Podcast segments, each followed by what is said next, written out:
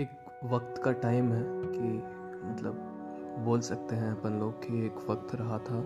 जैसे कि आप जानते ही होंगे कि करण जौहर की जो अभी हाल ही में एक मूवी आने वाली थी, जिसका नाम तख्त था तो किसी कारणों के कारण वो पिक्चर जो है रिलीज़ नहीं हो पाई।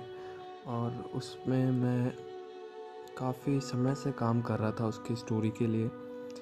कई जगह गया हूँ कई सारी किताबें मैंने पढ़ी। लेकिन वो मेरे इतने करीब थी, लेकिन वो समय ऐसा रहा कि कोविड भी आ गया बीच में तो उसका काम कुछ रुक सा गया, जिसके कारण मेरा दिल पूरी तरीके से बैठ गया था।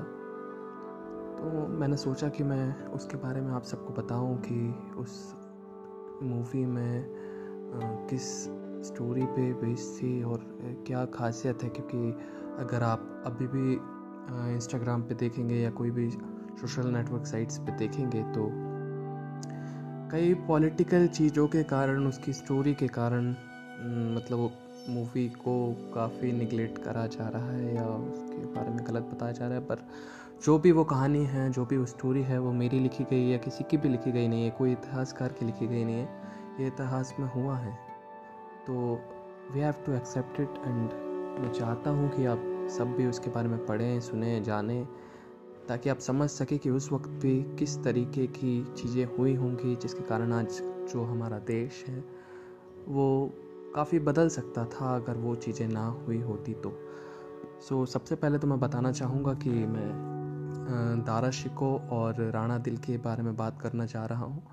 ये एक स्टोरी है लव स्टोरी है काफ़ी अच्छी है और मेरे दिल के भी काफ़ी करीब है बट जो तख्त की स्टोरी थी वो थी औरंगज़ेब और तारा शिको की। सो so, देखते हैं आगे इसके बारे में। मैं नेक्स्ट जो भी ऑडियो मतलब अपलोड करूँगा इसमें तो आप सुन सकते हैं वो स्टोरी बस ये मैं बस ट्रायल ले रहा था कि किस तरीके से पॉडकास्ट बनाते हैं तो समझ सकता हूँ कि आप समझेंगे क्योंकि ये मेरा फ़र्स्ट बोल सकता हूँ कि पॉडकास्ट है।